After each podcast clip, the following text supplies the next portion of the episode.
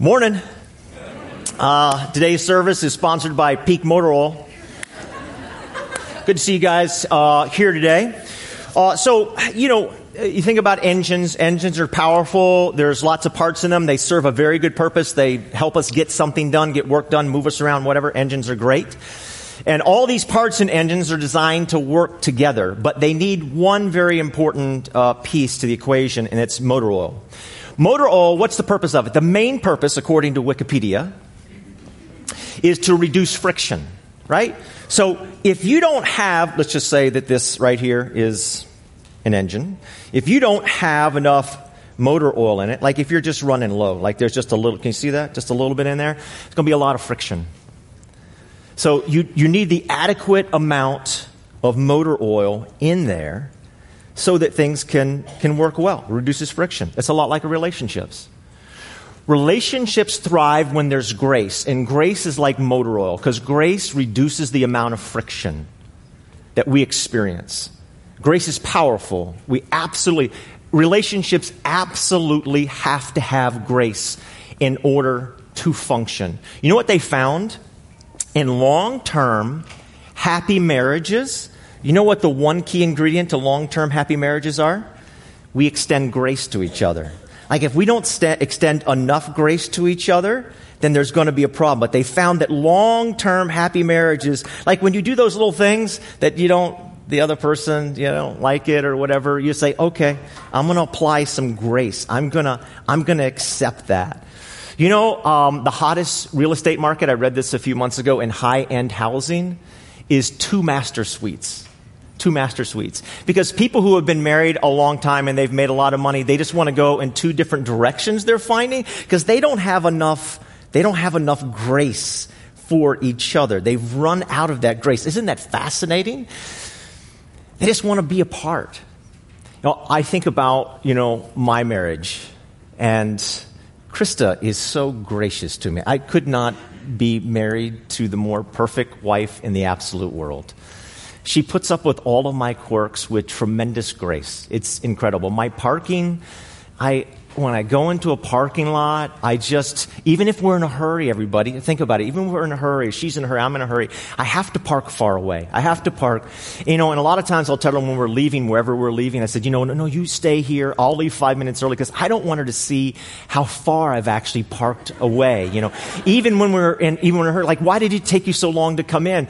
Oh, it was crowded out there and I'll just be like, there'll be like 50 yards between me and the next car. Or, or like when she's cooking, I am so kind of OCD that I actually like to clean up. I'll say, can I, like in the middle of the cooking, can I get down on the floor and clean around you or something like that?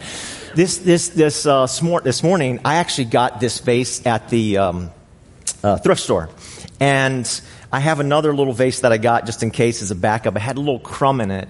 And when I was getting out of the car early this morning, that little crumb I saw, it fell in between the seats. And it's been bothering me all you know, I have all, I am just saying, I have all these little quirks, but she so graciously, she just pours that motor oil, you know, in there. And it's so helpful because that's how relationships thrive when they, I'm reading this book about uh, George Washington and it's by Ron Chernow. I love uh, Ron Chernow. He does so many great works on history.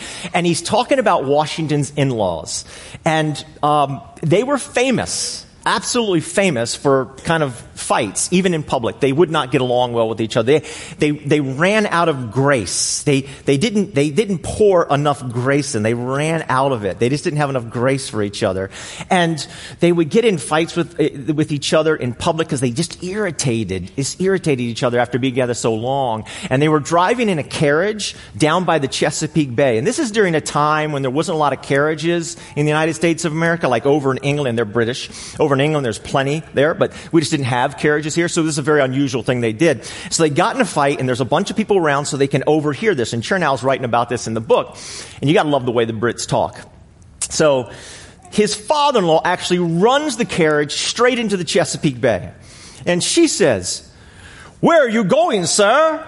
And he says, To hell, madam. And she says, drive on, sir, drive on. You know, they, they had totally, they had totally run out of this you know, for each other. Here, here, here's, here's my question. Let me put this. So I just, so, because Peak makes me do this. uh, so you can see the name there. And I got oil all over my hands. It's going to be a really slick sermon. Uh, uh, is there somebody in your life that you've run out of grace for? Is there somebody that you just like, that's it? I have no more grace for you. We want to talk about grace today and how that affects relationships. And I want to say this there is supernatural power. Like the gospel is rooted in grace, it's rooted in grace. And I would like us to do something that we've done the past couple weeks. I'd like us to read together this most famous verse from Romans 1:16. So it's on the screen, it's on the outline over at West Falls Church or Grace Live. You can you can see it there on the screen or on your outline as well. Could we just all of us at all three of our locations just read this heartily and believe God that He'll give us supernatural power to extend grace in all of our relationships. Ready? For I am not ashamed of the gospel because it is the power of God that brings salvation to everyone who believes. I love hearing stories about grace. How about you? But I just love hearing stories where grace is extended. It's so moving. It really is incredibly, incredibly moving. Relationships thrive when there's this delicate balance between grace and truth. So, what, what is grace? Grace is like the letter, uh, it's, a, it's, it's not the letter of the law, it's the opposite letter of the law. So, so when there's just total truth, like truth is all the boundaries it is the letter of the law. It can be oppressive and it can be suffocating. Grace is this undeserved acceptance or approval or assistance. That's what grace is. And the two are like in total conflict with each other. Some of us grew up in homes where our parents were a little bit out of balance. Maybe they leaned hard on truth and it was really suffocating and there was some pretty heavy rules and you know that experience. Some of us actually grew up in homes where we were out of balance towards grace. Like, sure, do whatever you want. And we said, oh man, I wish there had been more rules. So it can go one way or the other, but there's this delicate balance, right? And some of us grew up in churches, same thing, where it was like all truth or it was just like all, it was all grace. But there's this incredible balance. We're told this about Jesus and John 1:14. It's a very important verse in the Bible. We have seen his glory, the glory of the one and only Son who came from the Father, full, full of grace and truth, full of both. He was 100% grace and he was 100% truth. So he's 100% the letter of the law. You have to keep the boundaries. Relationships don't do well without boundaries. Right? If somebody treats another person by lying and disrespecting and cheating and all these things, that relationship is going to end. But if we treat somebody like if every boundary you, you, you break and we have no grace for it, that relationship also is going to end. So on either end of the spectrum, grace or truth, the relationship's going to end and that affects our relationship with God. Because our relationship with God is the same way. So God demands that we keep the letter of the law. He demands it. This is what we've been talking about in Romans. There's the demand that you keep the letter of the law. And yet here comes Jesus saying, I demand you keep the letter of the law, but I'm going to I'm going to accept you. I'm going to approve of you without merit whatsoever. Even when you break the law, I demand you keep the law, but I'm, and how does that work? This is what we're going to see this morning. We're going to talk about how does all this come together. This paragraph, everybody, think, just think about this. This paragraph we're about ready to study, some Bible scholars say it's the most important paragraph in the entire Bible. This is it. This is where we have arrived today.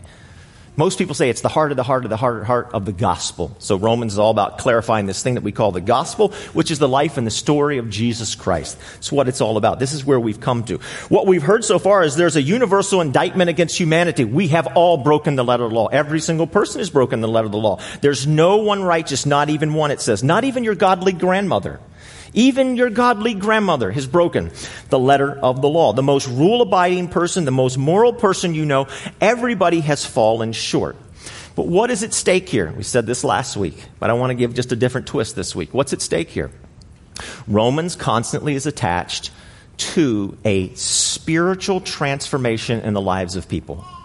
And it has dramatic effect the spiritual transformation. Because the genuine spiritual transformation that you see throughout history attached to the book of Romans always, always, always leads to a social transformation, which means the world gets, uh, it becomes a better place. So it's not like, oh yeah, a bunch of church people got together and they're having a revival and they're all excited and they're all emotional. No, no, no, no, no, no. That's not what I'm talking about. This spiritual transformation that's connected throughout history with the book of Romans is when somebody experiences a spiritual transformation that always leads to a social transformation where society, where people outside of the church, where things improve dramatically, even globally. This is what's at stake. This is what we're talking about. That's why these things are so hard, but we want to push into them. Just one other thing I want to say. Back in the mid 1800s, 1860s, in New York City of all places, in Manhattan of all places, right before the Civil War, there was this great spiritual awakening that took place. One person actually went around, so it was a reporter, and he wrote about it in the newspaper. They have copies of this in the paper. He went around to the churches in Manhattan, and the churches in Manhattan during a weekday at lunchtime were packed with people. They were all praying. Churches were filled. They couldn't believe it. What's going on here? There was this spiritual awakening that took place. 50 years later after the event, in the early 1900s in the United States of America, there was again this spiritual awakening. 50 years after that again, in the, in, in, the 1960s, in the late 1960s, there was again this spiritual awakening attached to the book of Romans, and it swept across the United States of America and made spiritual transformation and social transformation. And do you know where we are right now? We are now again 50 years. 50, 50, 50, and today, in 2019, we are 50 years removed from that, and we find ourselves today studying the most important paragraph in the Bible, sitting in modern day Rome, and wondering to ourselves, hopefully, could it happen again? Could it happen again? Could there be a spiritual transformation as we study this book that leads to a social transformation? I don't see why it couldn't happen. So here we go. Let's take a look at this most important paragraph in the Bible. I'm just going to break it down verse by verse and go through this. Verse 21. But now, God has shown us a way to be made right with Him without keeping the requirements of the law as was promised in the writings of Moses and the prophets long ago. So the first two words are but now, but now. So there's been this universal indictment that nobody's keeping the law and you have to keep the law. You're totally responsible to keep the law and nobody's kept the law. So now we're in a big problem. But those two words, but now, say that something has reversed it, something totally brand new, unheard of, that we don't have on our mental maps, that we've never thought of before. C.S. Lewis used to say, I know the gospel is true because no human being would have ever thought of it. And this is what we're getting ready to talk about here in the most important paragraph in the Bible. It's not on our mental maps. Who would have ever thought this up before? There is no other philosophy, there's no other religion that actually talks about what we're getting ready to talk about right here. But now, something is completely reversed, and that's why it's so hard to grasp. It's so simple, the gospel is, but so difficult because it's not in our wiring. It's not in our culture culture. It's not in our humanity. We would not think this way. So I'm going to say just a few words about this because I spoke about this actually a few months ago and I want to revisit that if I can about this. It's very important. How do you get into a relationship either personally or professionally? How does that, how does that happen? Either personally or professionally. You present your resume. When it says you don't have to keep the, the requirements of the law, when it says there's a righteousness, that righteousness is being talked of there means your qualifications, your resume. How did you do? So, you want to get a job.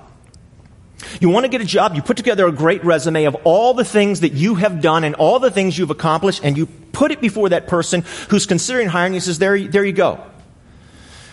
I, I, deserve to have this job because of the things that you see here. If you want to get into an academic institution, a university, you put together your academic transcripts and you present them. You say, look at this. I want to go to Harvard. I get 800 on the SATs and my GPA is 2.0. Can I get in here? Right? If you want to marry somebody, you want to marry somebody, you present kind of a resume. It's not really on paper, but you're presenting who you are and who you've been and what you've done. Maybe what car you drive. I don't know, but you know what I'm saying? You're presenting, you're presenting some, yeah, right? You're, that's what you're doing. So think about this. What's being said here? Apart from your resume, you have been accepted. So you present the worst job resume in the history of the world. And God says, you're hired. You're in. Can't wait to get you on board. There's no reason to do it. That doesn't make sense. No, no, nobody in the world works this way. Nobody works this way. You would, you would not run your company this way. You would not run your organization this way.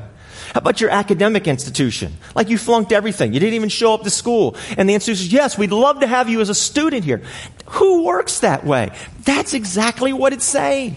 Has anybody, has anybody married somebody with a bad resume? Don't, ha- don't raise your hands, don't shake your heads. Has anybody married somebody with a bad resume? It's like, yes, I'd love to marry you. There's no reason to do it. There's no reason. And this is what's being talked about here. The best equivalent we can come to, and it's not a perfect equivalent, okay?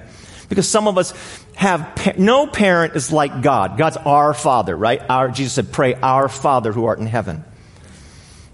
None of us have perfect parents. But some of us have parents that are very, very far.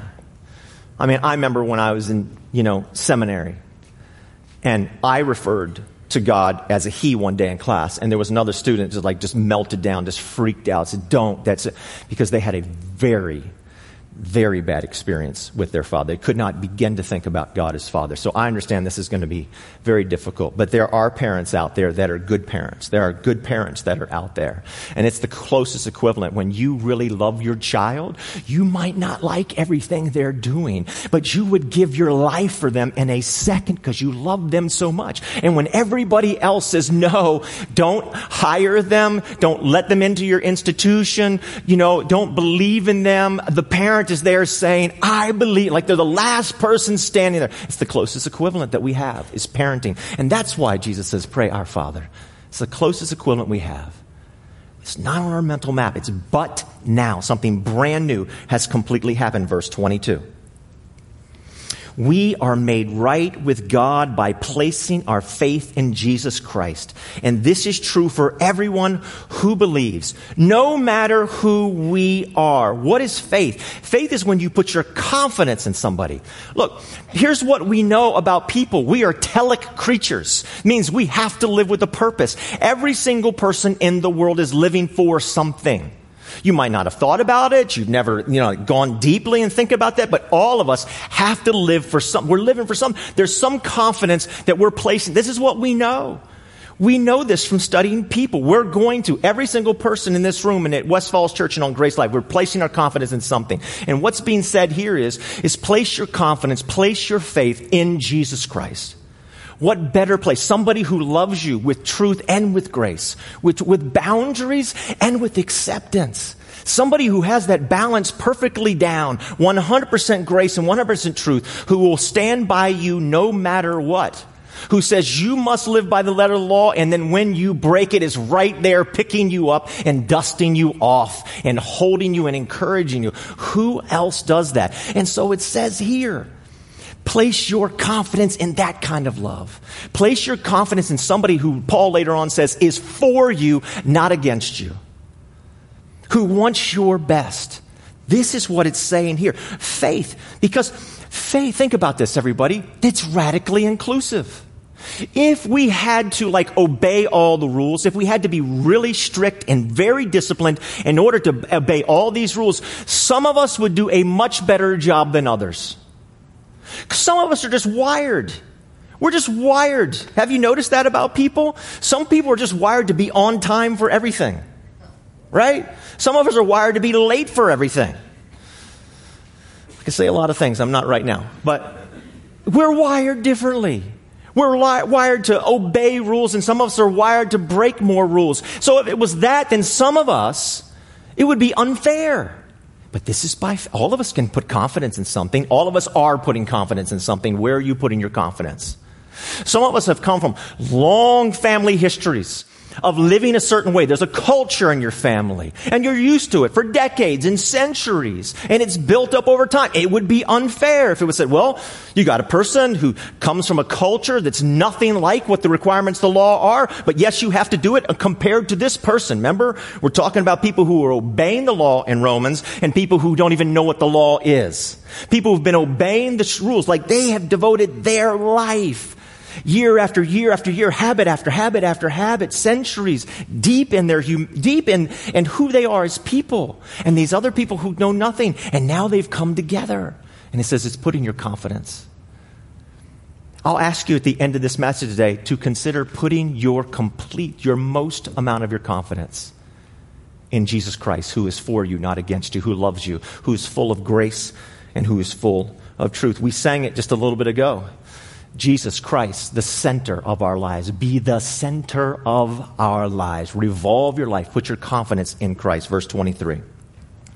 For everyone has sinned We all fall short of God's glorious standard. There is a glorious standard, and that nobody can meet it. There's a glorious standard, and nobody can meet it. C.S. Lewis is famous for saying this. There are two universal truths about humanity, two universal truths. The first one is this that every person, every culture, every group, every nation, whatever you want to say it, every grouping of people believes in something that's right or wrong. And I know there are people who says, no, no, no, I don't believe anything that's right or wrong, but that's not true. The moment you cross them some ways, it's all going to come out that they do believe there's something right or wrong. The moment you treat them wrong. So every single person on this planet believes there is a right or wrong. That's the first part of it. Every single person. Regardless, they've never read the Bible, it doesn't matter. Every single person has a standard. The second thing is this on the other side. Nobody can keep it. So I have certain standards but I can't keep it. And that's what it means to be under the power of sin. I think that gossiping is wrong, and then I gossip. I think that lying is wrong, even little tiny lies, but then I lie. I think that breaking a promise is wrong, but then I break a promise. I'm under the power of sin. That's what Romans has been saying. There is a standard, it must be kept but I can't keep it. That's what it means to be under the power of sin, that we're all falling short, that we're all breaking, even our own standards. Let's just put all of God's standards aside for a second. Can you keep your own standards? You feel certain things are wrong. Certain things should not be done. Do you then turn around and do the very things that you feel are wrong? Somebody does something wrong to you, and you're like, how could you do that? And then you turn around and do that same thing to somebody else. We can't even, that's what it means to be under the power of sin. This is a universal truth about humanity, that we all fall short. We all fall short. AA and their 12 steps. Step number one, I am powerless. I used to, I used to read that or hear that or talk about that and man, that's wrong. Something about that. I'm powerless. How could that, how could that possibly, I have power. I can make changes. I can do, but that's not what it's talking about. Because the 12 steps actually are based on the gospel. And they're really based on Romans chapter 3, which says, look, I have a standard. I want to meet it. Sometimes I do, but there's a lot of times I don't. I can't meet it 100% of the time. I'm always finding myself at some level, in some way, falling short. Falling short. I'm powerless. What's interesting here is, is that we are powerless to keep it. Then you might say, well, wait a minute. If you're powerless, then you have no responsibility. What Romans says, you're totally responsible. You're totally powerless and totally responsible, which means you're perfectly stuck. You are responsible for doing something you can't do. That doesn't seem quite fair. You're responsible for doing something you can't, you can't do, you can't keep. And that's where we come to the final verse, verse number 24. Because God offers us a very, very gracious plan. And that's why I entitled this message today, Problem Solved. Here's what 24 says Yet God, in His grace, freely makes us right in His sight. He did this through Christ Jesus when He freed us from the penalty of our sins. I'm going to read that again. Yet God, in His grace, God has a lot of motor oil for us. He can just fill that up.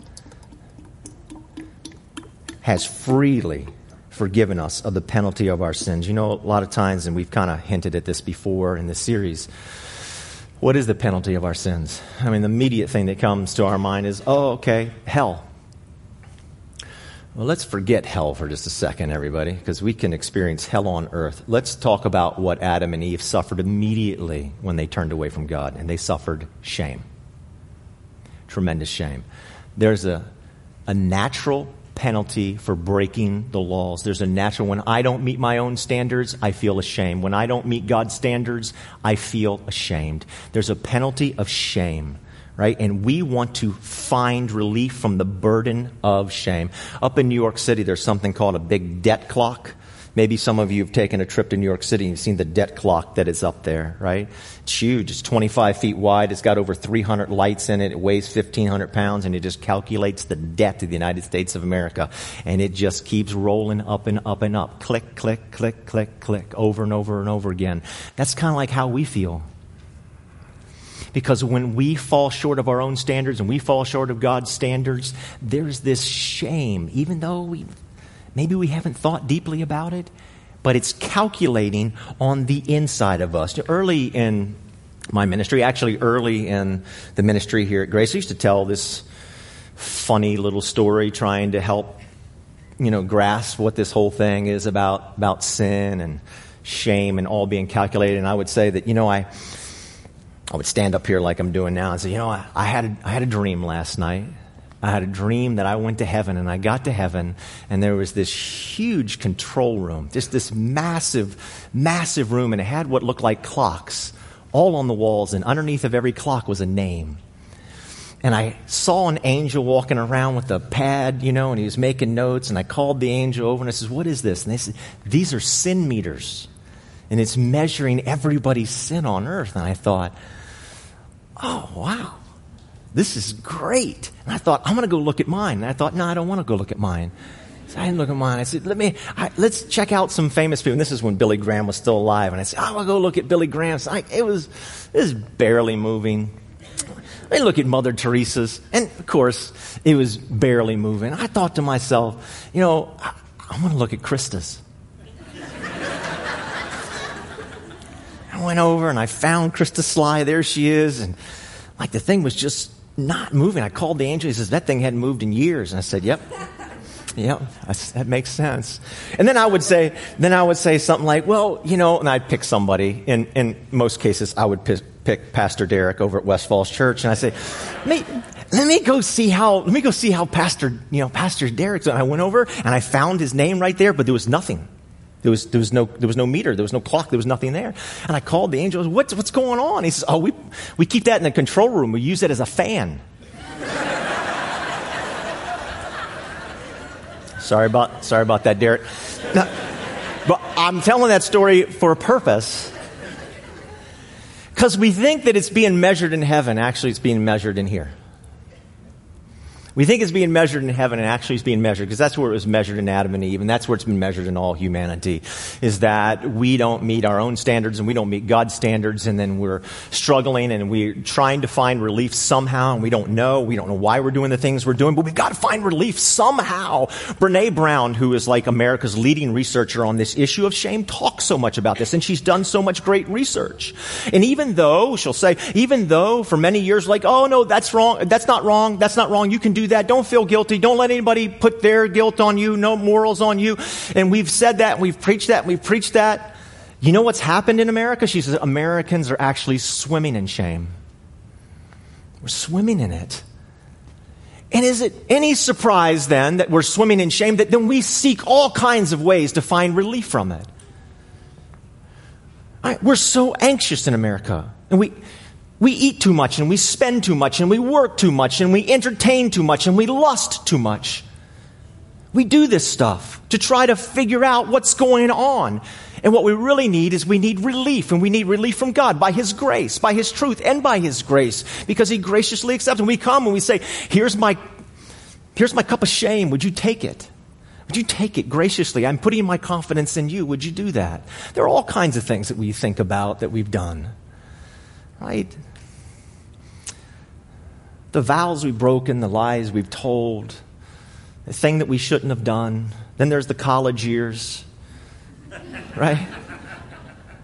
The decisions we've made, the website that we shouldn't have gone to, the conversations we've had, the gossip, the names we've called, the arguments, the bitterness, the unforgiveness, the records we keep on other people.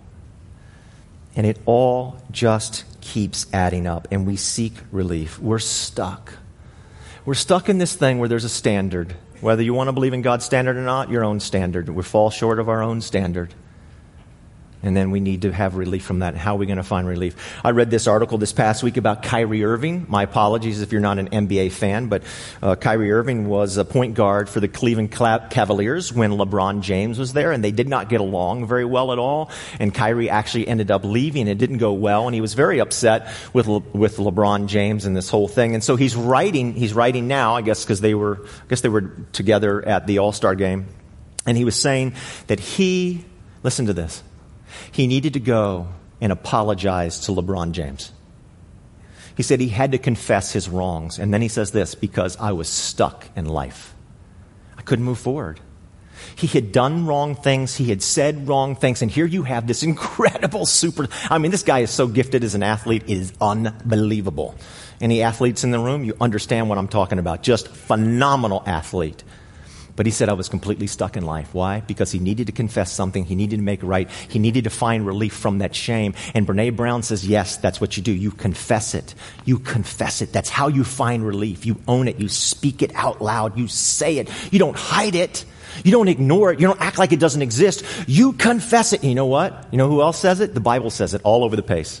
From Genesis to Revelation, all over the place you confess it. Exact same way research shows, shows, shows again and again. The Bible is absolutely true. You have got to find relief from this burden of shame. And you find it in Christ because of His grace that He extends to us.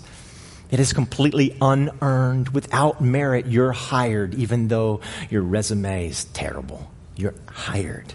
I love love, love to hear stories of grace. Love it. I love John chapter 8, the woman caught in adultery. Dragged this woman. Jesus is up by the temple. Said, She's caught in the act of adultery. They're right at the temple. The law is right there in the temple. We know what it says. The letter of the law says she dies.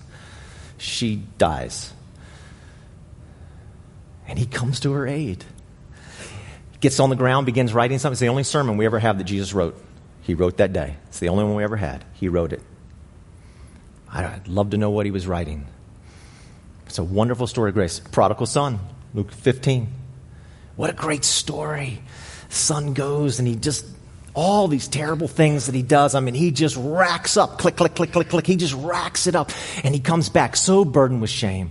And grace is extended. But you know, when I hear those stories of grace, I never forget I don't forget. I'm not like, it's not lost somewhere. That the woman caught in adultery had adultery with somebody. That there was another woman out there who had been betrayed and hurt desperately. Or the prodigal son. Um, you don't want to forget the fact that what he did to his father, how he broke his father's heart. So every time there's an extension of grace, we just need to be very realistic here. It hurts somebody very deeply in order to extend that. Grace is a wonderful thing, but somebody is hurting extremely deeply in order to extend that grace. I've told a story for years because it always has just moved me so deeply. I actually told it a few years ago, so it'll be redundant for some of you. But this great story about Tony Campolo. is a sociologist and a preacher from Eastern University, and he's in Hawaii. This is years ago. He's in Honolulu. He's all jet lagged, can't sleep, gets up at like 2.30 in the morning, goes to a little diner, and at 3.30, two prostitutes walk in. One of them is named Agnes, and they're talking back and forth, and Agnes says to the other prostitute, I've never had a birthday, and the other prostitute says, who cares? Why are you telling me? I don't care about your birthday. And she says, I, I know you don't. I just telling you, I've never had a birthday party in my life. I've never, no one's ever given me a cake. No one's ever given me a present on my birthday. And they walk out a little bit after 3.30 in the morning and Tony Campolo, this preacher, looks at the guy that running the diner. He says, they come in here every night? Yep. Same time? Same time every night. He says, I got an idea. Can we throw her a party? Can I come back tomorrow at 3.30? Can I get a, buy a cake and some streamers and cards and stuff? And Agnes, happy birthday. Can I do that? And the guy's like, yep. And I'm baking the cake. This would be awesome. Let's do it. Word goes out on the street. Every prostitute in Honolulu shows up at that diner that night. And here you have a preacher and dozens of prostitutes packed into this diner. Agnes walks in. Surprise! She's crying like crazy. Can't believe this. The cake, you can cut the cake. She's, I can't cut the cake. Can I just take the cake? I want to go at 3.30 in the morning and run down the street and show my mother that somebody cared enough for me to make a cake. And she takes the cake and runs out, and there's Tony Campolo surrounded by all these prostitutes, and they're just standing there looking at each other. He says, uh, could we pray? And they hold hands and they pray in this diner at 3.30 in the morning in Honolulu, and they pray for Agnes this prostitute. is very moving. Very moving. But you know what? I never forget that probably um, a number of Agnes's customers were husbands who were breaking their vow. Everybody, I, I will never forget the night, and this happened years ago, years ago. I was in the basement of a home And a wife knew there was something wrong with the husband. She knew it. She knew it. And he wouldn't say it. And he wouldn't be honest with her. And I sat with him that night for hours, and finally he confessed to having an affair. I have never heard crying like that in my life. I'm telling you, that wife's cries, wails, shook that entire house. I will never forget it. I understand grace is wonderful and I love it, but there's another side to it. There's pain and there's suffering. The tremendous story that we have in the Bible of Hosea is, is incredible. God says to Hosea, I want you to go and marry a woman whose marrying resume is absolutely terrible. Like, this is the worst person you could ever marry. Hosea, go marry her. Oh, great. This is great. She already had a track record, already knew what the deal was. Go and marry her. Okay. They get married. And sure enough, even though he loved her, even though he cared for her, even though he tried to love her every way that God encouraged him to love her, what did she do? She still stepped out on him. And she got pregnant. And of all things, he had to name the baby not mine. Wasn't his, and he knew it. And it broke his heart. And God says, I need you to still love her. I need you to love her. And he did. And she stepped out again and again until actually she ended up leaving him. And she got involved, I guess, when those days would be some type of pimp or something like that. She got, she became enslaved. And now he, he hears that actually she's being auctioned off to other people. That's how deep. I mean, she's married to a prophet. This is a prestigious honor. And now here she is, the wife of a prophet, and she is on the slave block. And what they would do back then is they would just strip you naked. And so probably there she is. Her name is Gomer and she's stripped naked and she's on the slave block. And it's a terribly shameful thing. It's so embarrassing.